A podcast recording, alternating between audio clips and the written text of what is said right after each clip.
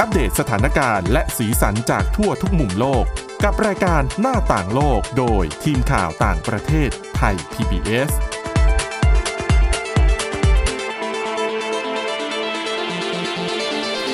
สวัสดีค่ะ ต้อนรับคุณผู้ฟังเข้าสู่รายการหน้าต่างโลกนะคะ มาอัปเดตสถานการณ์และสีสันจากทั่วทุกมุมโลกกับทีมข่าวต่างประเทศไทย PBS ค่ะ พบกันทุกวันจันทร์ถึงศุกร์ 11 นาฬิกาถึง 11 นาฬิกา 30 นาทีทางไทย PBS Digital Radio นะคะ ฟังย้อนหลังกันได้ที่ www.thaipbsradio.com วันนี้อยู่กับคุณทิพย์ตะวันธีรนัยพงศ์ดิฉันวินิษฐาจิตกรีค่ะ สวัสดีค่ะ ก็เมื่อวานคุยกันไปยาวๆเลย เรื่องญี่ปุ่น พระราชพิธี ค่ะ ครั้งประวัติศาสตร์ของที่ญี่ปุ่น วันนี้ยังไม่จบ ยัง ค่ะ มีข้อมูลที่น่าสนใจเกี่ยวกับสมเด็จพระจักรพรรดินารูฮิโตะ ค่ะ ซึ่ง พระอง เป็น ค์ใหม่นี้ ใช่ นะคะ สมเด็จพระจักรพรรดิ องค์ พ ที่ ระ ห อ นึ่ ง ง ค์ที่ ร้อยยี่สิบหกแล้วใช่ ใช่ ไหม ค่ะ เป็นราชวงศ์ที่มีประวัติยาวนานอีกประเทศหนึ่งของโลกนะคะ ค่ะ อ่ะเราอาจจะรู้จักสมเด็จพระจักรพรรดิอากิฮิโตะไปแล้วจากเมื่อวานนี้ที่คุณทิตวันเล่าให้เราฟัง ส่วนสมเด็จพระจักรพรรดินารูฮิโตะเองนะคะ ปัจจุบันเนี่ย พระองค์มีพระชนมายุ 59พรรษาแล้วค่ะ ทรงพระราชสมภพเมื่อวันที่ 23 กุมภาพันธ์ ปี 2503 เป็นพระราชโอรสพระองค์โตในสมเด็จพระจักรพรรดิอากิฮิโตะและสมเด็จพระจักรพรรดินีมิชิโกะนะคะ พระองค์เนี่ยทรงสำเร็จการศึกษาด้านประวัติศาสตร์ในระดับปริญญาตรีค่ะ และปริญญาโทด้วยจากมหาวิทยาลัยกากูชูอิงในญี่ปุ่นเองนี่แหละ จากนั้นทรงศึกษาต่อที่วิทยาลัยเมอร์เตินแห่งมหาวิทยาลัยออกซฟอร์ดในสหราชอาณาจักร แล้วพูดถึงพระราชประวัติด้านการศึกษาของพระองค์มาเนี่ย สมเด็จพระจักรพรรดินารูฮิโตะเนี่ยทรงเป็นพระราชทายาท พระองค์แรกในราชวงศ์ญี่ปุ่นที่สำเร็จการศึกษาจากต่างประเทศมา อันนี้คือข้อมูลก่อนหน้าที่พระองค์เนี่ยจะเสด็จขึ้นครองราชย์เป็นสมเด็จพระจักรพรรดิ พระองค์ก็เป็นพระราชทายาทพระองค์แรกละ อืม ที่ไปเรียนเมืองนอกว่างั้นเถอะ ค่ะ แล้วนอกจากนี้ยังมีอีกก็คือตอนนี้พระองค์เป็นสมเด็จพระจักรพรรดิแล้ว ก็คือถือว่าเป็นสมเด็จพระจักรพรรดิญี่ปุ่นพระองค์แรกด้วยที่ทรงสำเร็จการศึกษาในระดับมหาวิทยาลัยเนี่ยนะคะ คือหลาย ๆ คนดิฉันเคยได้ยินมาเขาบอกว่า คือถ้าพูดภาษาบ้านเราอะนะคะเขาบอกว่าตัวสมเด็จพระจักรพรรดิพระองค์นี้เนี่ยค่อนข้างที่จะเป็นคนหัวสมัยใหม่ ใช่ แล้วไม่ใช่แค่พระองค์ พระองค์ไม่ใช่พระองค์คนเดียวนะคะ ตัวพระชายาของพระองค์ก็คือสมเด็จพระจักรพรรดินีมิเอ่อมาซาโกะ ค่ะ พระองค์ใหม่เหมือนกัน ก็เป็นคนที่หัวสมัยใหม่เหมือนกัน เป็นลูกสาวของอดีตนักการทูต แล้วก็ศึกษาอยู่ต่างประเทศตั้งแต่เด็ก ใช่ ก็เรียกว่าสองคนคือถ้าเห็นก็ก็มีความเหมาะสมกันนะนะคะ แล้ว แล้ ก็ วก็ มีความเขาเรียกว่าอะไรน่าจะมีหัวสมัยใหม่ในการพัฒนาประเทศญี่ปุ่นได้ สื่อต่างชาติเขาใช้คำว่า สมเด็จพระจักรพรรดิพระองค์ใหม่เนี่ยมี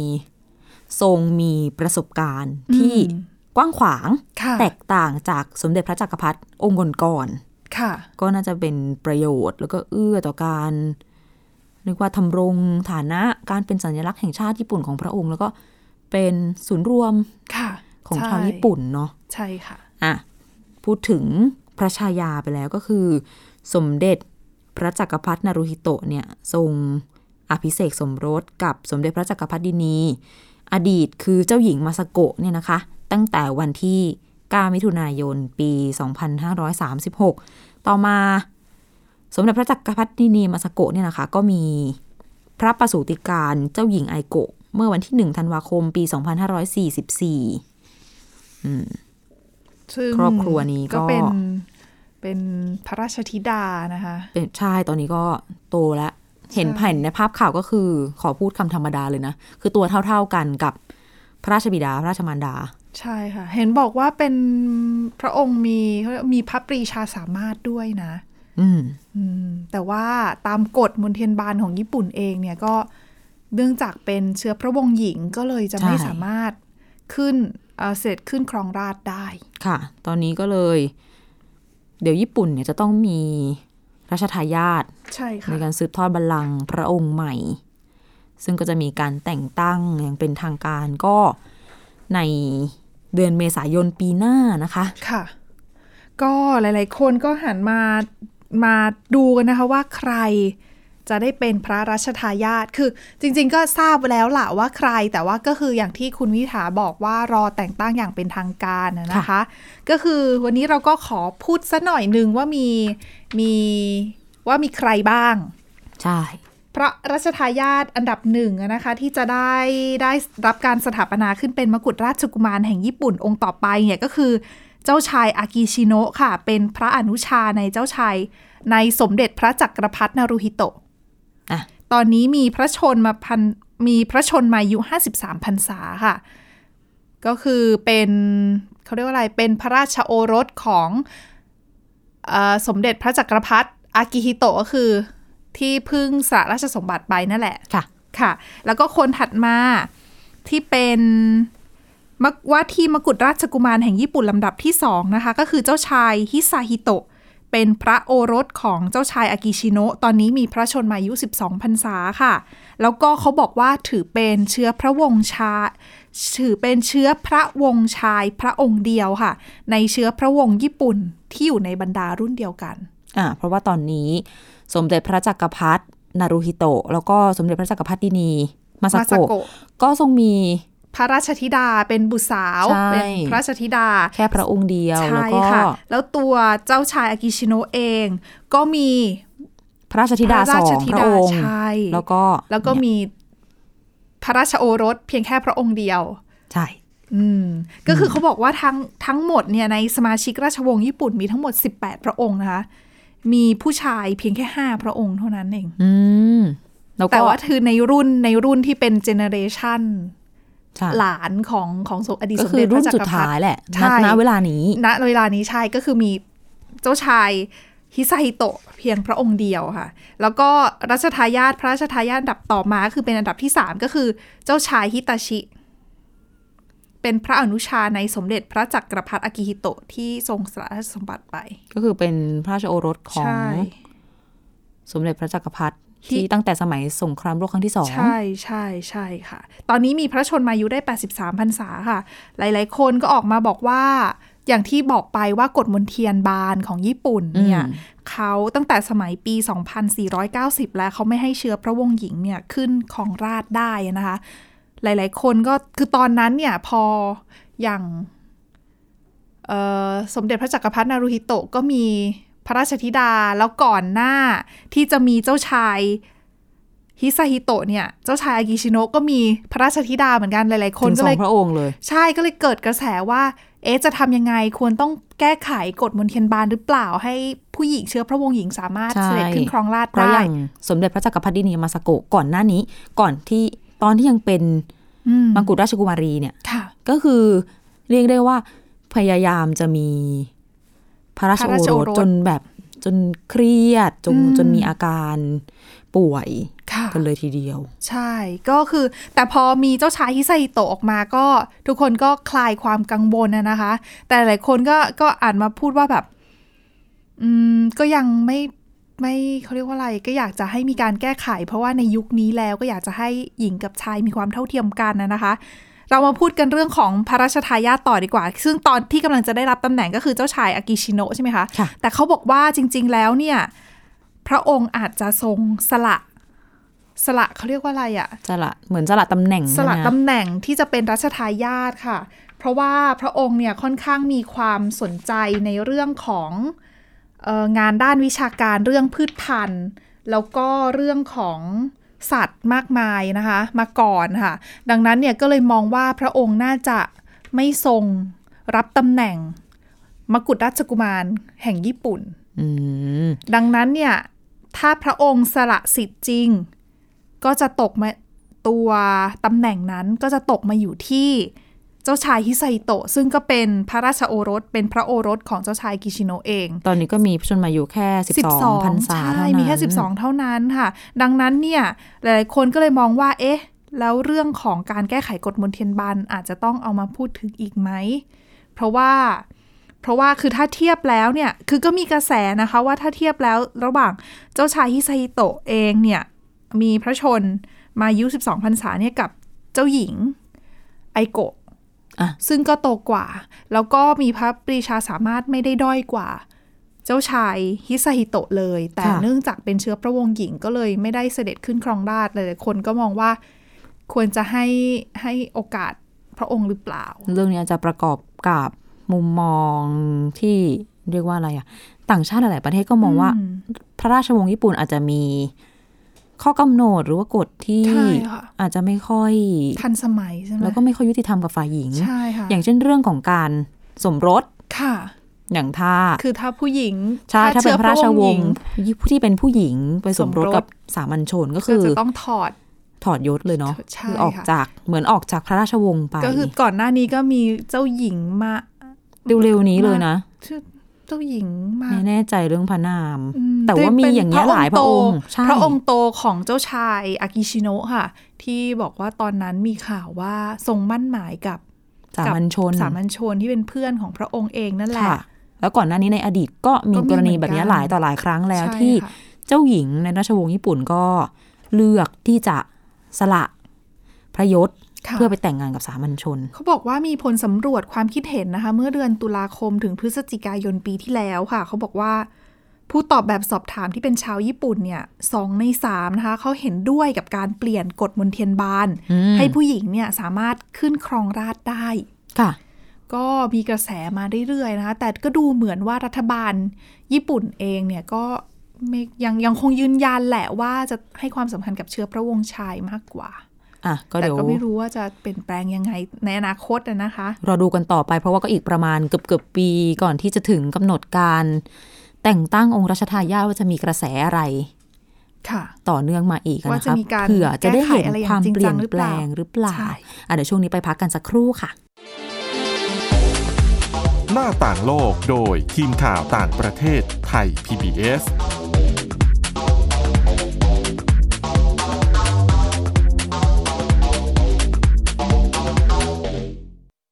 อยู่ที่ไหนก็ติดตามเราได้ทุกที่ ผ่านช่องทางออนไลน์จากไทย PBS Digital Radio ทั้ง Facebook Twitter Instagram และ YouTube Search คำว่าไทย PBS Radio แล้วกดไลค์หรือ Subscribe แล้วค่อยแชร์กับคอนเทนต์ดี ๆ ที่ไม่อยากให้คุณพลาดอ้อเรามีให้คุณฟังผ่านพอดแคสต์แล้วนะ วันนี้การดูข่าวของคุณจะไม่ใช่แค่ในทีวี ไทย PBS ให้คุณดูข่าวได้หลากหลายช่องทาง ที่ถูกน้ำท่วมเต็มพื้นที่ เว็บไซต์ www.thaipbs.or.th/news Facebook Thai PBS News Twitter @thaipbsnews YouTube Thai PBS News ไหลล้นทะลักเข้ามา กดติดสนันในการข่าวพร้อมๆกับหน้าจอไร้ขีดจำกัดเรื่องเวลา เข้าถึงรายละเอียดได้มากกว่า ไม่ว่าจะอยู่ณจุดไหน ก็รับรู้ข่าวได้ทันที ดูสดและดูย้อนหลังได้ทุกที่ กับ 4 ช่องทางใหม่ข่าวไทย PBS ข่าวออนไลน์ ชับไว้ในมือคุณ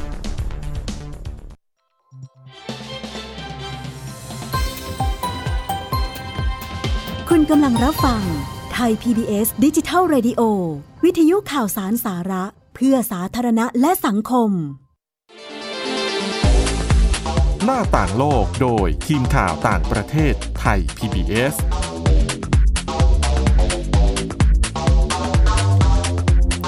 ตอนรับกลับเข้าสู่ช่วงที่ 2 ของรายการหน้าต่างโลกนะคะ ช่วงที่แล้ว คุยกันไปเรื่องเหตุการณ์ประวัติศาสตร์ของในสัปดาห์นี้นะ ค่ะ เดี๋ยวฉันคุยกันต่อ ช่วงนี้เราคุยกันเรื่องเหตุการณ์ที่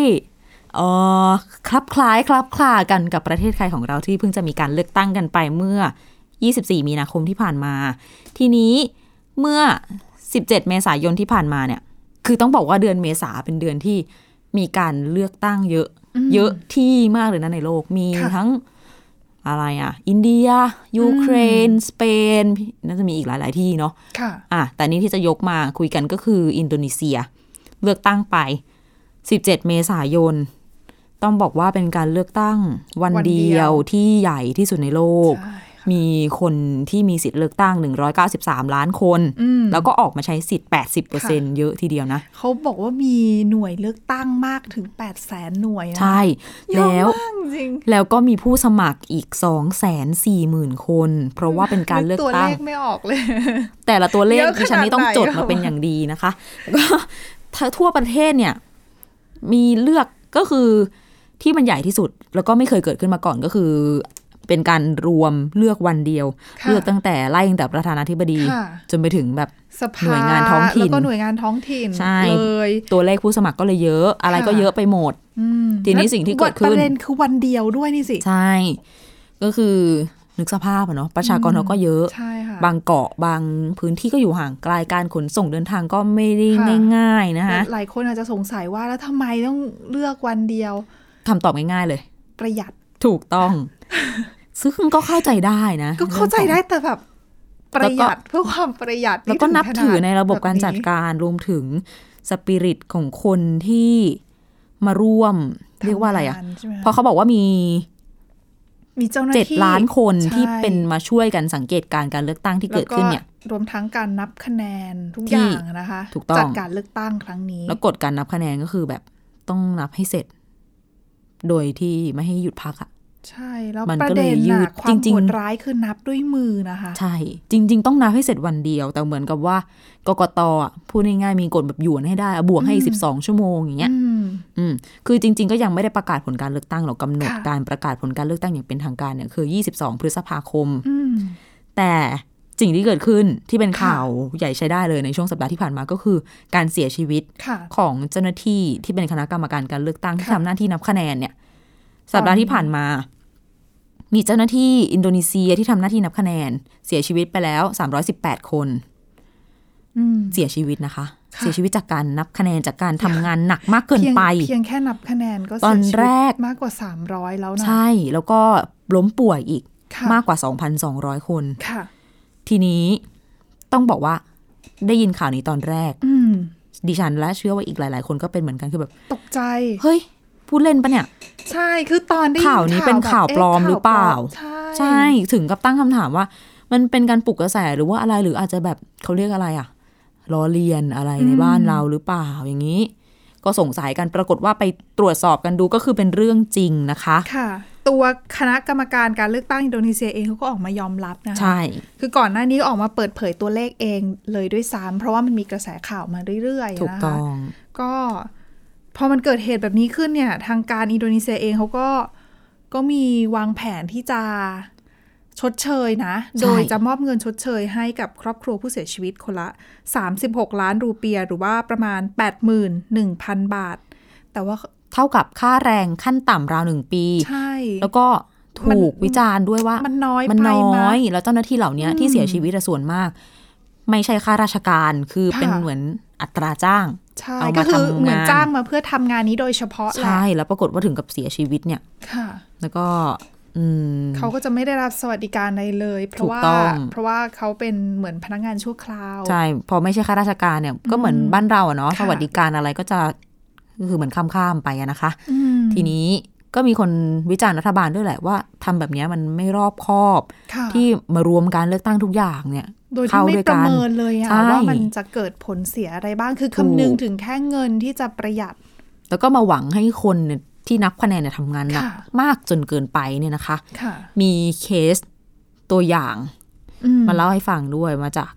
Straits Time ค่ะ ซึ่งเขาไปสัมภาษณ์ เจ้าหน้าที่คนหนึ่งที่ไปทำหน้าที่อยู่ทาง เรียกว่าอะไรอะเป็นเขต ค่ะ ทางเหนือของจาการ์ตาเมืองหลวงของอินโดนีเซียเนี่ย ค่ะ ก็คือ เธอชื่อว่าตูซีนา อืม ทั้งเธอ ทั้งเพื่อนบ้านเนี่ย ค่ะ ทั้งคู่ทำงานต้องไปประจำหน่วยเลือกตั้ง ที่นอร์ทจาการ์ตาตอนเหนือของกรุงจาการ์ตา ค่ะ เสร็จไอ้วันก่อนเลือกตั้งเนี่ยเธอก็เล่าว่า เริ่มตั้งแต่ตั้งเต็นท์เลยนะ ตั้งเต็นท์ตั้งโต๊ะตั้งป้ายสัญลักษณ์ต่าง ค่ะ ๆทำงานตั้งแต่เช้าไปยันเที่ยงคืน ค่ะ เสร็จปุ๊บ พอถึงวัน วัน เลือกตั้งจริง ๆ ค่ะ อ่ะก็ก็ยังทำงานต่อ อืม ก็คือ ซึ่งก็แต่ ช่วย เช้าเลยนะ ใช่ช่วยผู้มีสิทธิ์ลงคะแนนก็เหมือนบ้านเราอะเนาะ ค่ะ แล้วก็คอยบอกวิธีการขั้นตอนต่างๆไล่ไปจนปิด คูหาเขาปิดคูหาบ่ายโมงใช่ไหมคะ ดิฉันตกใจมากตอนทราบว่าเขาปิดคูหาบ่ายโมง ปิดเร็วเนาะ ใช่ปิดเร็วมากทั้งที่เป็นเป็นการเลือกเลือกตั้งที่ใหญ่มากนะ แต่เขาแต่เขาประกาศเขาก็เรียกว่าอะไรอ่ะเขาให้เป็นวันหยุด อืม ก็ใช้เวลามาเลือกตั้งกันได้เต็มที่ เสร็จปุ๊บเขาบอกว่าปิดคูหาเสร็จ งานมันก็ยังไม่จบ ค่ะ ถ้าไอภารกิจต่อมาเนี่ยแหละ ก็คือการนับ ที่มันโหด คะแ ถูกก็คือการนับคะแนน เสร็จวันต่อมาเนี่ย คุณตุลซีนาคนเนี้ยเธออายุ 42 ปี นค่ะ เธอก็มานับบัตรเลือกตั้งที่คุณทิพย์ตะวันบอกนี่แหละนับด้วยมือ นับกันไปเสร็จ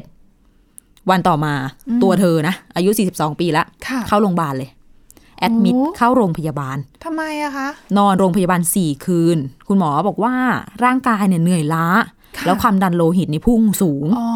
คืออาจจะเป็นคนที่มีปัญหาเรื่องของสุขภาพอยู่แล้วอยู่เดิมแล้วด้วยหรือเปล่า ใช่ก็คุณเขาไม่ได้บอกในรายละเอียดตรงนี้ แต่จะบอกว่าสิ่งที่เกิดขึ้นคือเธอยังโชคดี ค่ะ กว่าเพื่อนร่วมงาน หลายคน ใช่ อืม มีอีกคนนึงที่เสียชีวิตจากเหตุการณ์นี้นะคะ อายุ 40 ปีเป็นผู้ชาย ยัง คือ ก็ถือก็ถือว่ายังไม่ได้เยอะ ก็ยังไม่ได้ กนะ อายุ แค่ สูง บ ใช่ยังไม่ได้สูงอายุ 40 ก็กลางคน ค่ะ ทีนี้เธอเล่าฝะเธอเล่าให้ฟังว่าผู้ชายคนเนี้ยถึงกับเสียชีวิตเนี่ยนะคะ ค่ะ เป็นเจ้าหน้าที่ด้านความปลอดภัยก็คือไปประจ อืม ำหน่วยเลือกตั้งในเวสชาวา อืม เวสชาวา เสร็จทำงานไปอย่างที่บอกหนักๆเนี่ยนับ ค่ะ คะนงนับคะแนน อยู่ๆมาก็คือล้มหมอนนอนเสือ ส่งตัวเข้า ICU อืม จากอาการเหนื่อยล้า แล้วก็เจ็บหัวใจ อืม แล้วก็ ค่ะ เสียชีวิตลงในที่สุด ค่ะ คือเนี่ยกกตของทางอินโดนีเซียเขาก็บอกว่า เจ้าหน้าที่หลาย ๆ คน ม ต้องเรียกว่าอะไรอะ่ะ ไม่ได้นอนสองวัน ค่ะ สองคืน แล้วมันเป็นการไม่ได้นอนสองวันสองคืนแบบ แบบ ไม่ใช่ว่าแบบ เหนื่อย นั่งกินน้ำจิบกาแฟดูทีวีมันไม่ใช่ไงแบบ ค่ะ ดูซีรีส์ข้ามคืนมันไม่ใช่ไงมันเป็นการทำงานภายใต้ความกดดัน แล้วก็ ค่ะ คือแบบมันต้องไม่นับผิดอ่ะ อ่า คือเขามีความตั้งใจในการทำงานเนาะเราก็ ค่ะ นับถือตรงนี้ ก็เคยดคือสภาพจิตใจก็ ช่ เครียดแล้วร่างกายก็ใช้ ไป งาน ด้ ห วย นักด้วย ถูก นะคะ เนี่ยแหละก็เป็นผลที่ว่าเกิดขึ้น ค่ะ เนี่ยนะคะ คนธรรมดาเนี่ยนะเขาบอกว่าทำงานได้ติดต่อกัน ค่ะ วันละ 8 ชั่วโมง อืม เสร็จแล้วทำงาน 8 ชั่วโมงอย่างหนัก ติดต่อกันเสร็จก็ยังสามารถตื่น อืม ใช้ชีวิตต่อไปได้เนี่ยอีกประมาณ 8 ชั่วโมง ค่ะ แล้วก็ไปนอนพักสัก 6 ชั่วโมง ก็จะเป็นเรื่องปกติ อันนี้เป็น ค่ะ ข้อมูลจากแพทย์นะคะ ค่ะ แต่ว่า ก็ยังได้อยู่ ก็ยังได้อยู่ ค่ะ แต่สิ่งที่เกิดขึ้นกับเจ้าหน้าที่ในอินโดนีเซียเนี่ย ไม่ใช่ คือมันไม่ใช่ไง อืม กฎมันมีอยู่ว่า ที่ให้นับด้วยมือเนี่ย ต้องนับ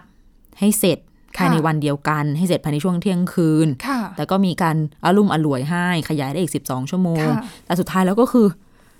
สิบ อืม ไม่ให้พักอ่ะ อื เขาไม่ให้มีเบรก อืม คือไม่ได้คล้ายกับประเทศอื่นที่แบบว่า ยังนับยังไม่เสร็จพักก่อนอะไรอย่างเงี้ย เออ ไม่มี ค่ะ อืม นี่ก็คือเป็นเคสตัวอย่างที่เรา ขนาดคน ยอมยกให้ฟังกั สุขภานพดีก็ยัง ใช่ใช่ ยังป่วยได้เลยนะ คือโหูแล้วถ้ายิ่งคนมีอาการอยู่แล้วเนี่ย เขา ไม่ บอก ต้องพู ว่า ด อี ถึ ก ง ส่วนหนึ่งเนี่ยตัวเจ้าหน้าที่ด้วยความที่เป็นเจ้าหน้าที่ชั่วคราวเป็นรับมาเพื่อทำงานนี้โดยเฉพาะเนี่ย ค่ะ ก็กลายเป็นว่าเขาไม่ได้รับการตรวจสุขภาพก่อนที่จะ อ๋อใช่ คือสุขภาพไม่พร้อมที่จะมาทำงาน คือไม่ใช่แค่คนแข็งแรงเท่านั้นที่พอเจอแบบนี้ก็ป่วยได้นะคะคนที่มีปัญหาด้านสุขภาพอยู่เดิมแล้ว ยิ่งแล้วใหญ่ ใช่ เพราะว่าอย่างด้วยความที่ไม่ได้เป็นข้าราชการข้าราชการมีสวัสดิการ ก็ไม่รู้เหมือนกันว่าเหมือนบ้านเราไหมที่มีการตรวจสุขภาพมีอะไรอค่ะยู่ ดู เรื่อย แลสุขภาพตัวเองอย่าง ถูก ต่อเนื่อง แต่พอเขาไม่ได้ดูแลสุขภาพแล้ว แล้วก็ไม่ทราบว่าตัวเองป่วยอย่างเงี้ยมาทำงานหนักแบบนี้อดนอนสองวันสองคืนแบบนี้ในภายใต้สภาวะที่เครียด การทำงานที่เครียด ๆค่ะ ก็ไม่แปลกนะ ที่จะต้องล้มป่วย อืม นะ แต่มันน่าตกใจมากเลยอะ อืม ใจหนึ่งก็รู้สึกว่าโหเจ้าหน้าที่แสดงว่าทุ่มเททำงานจริง ใช่ ๆ ค่ะ สำหรับการให้ได้ผลการเลือกตั้งออกมา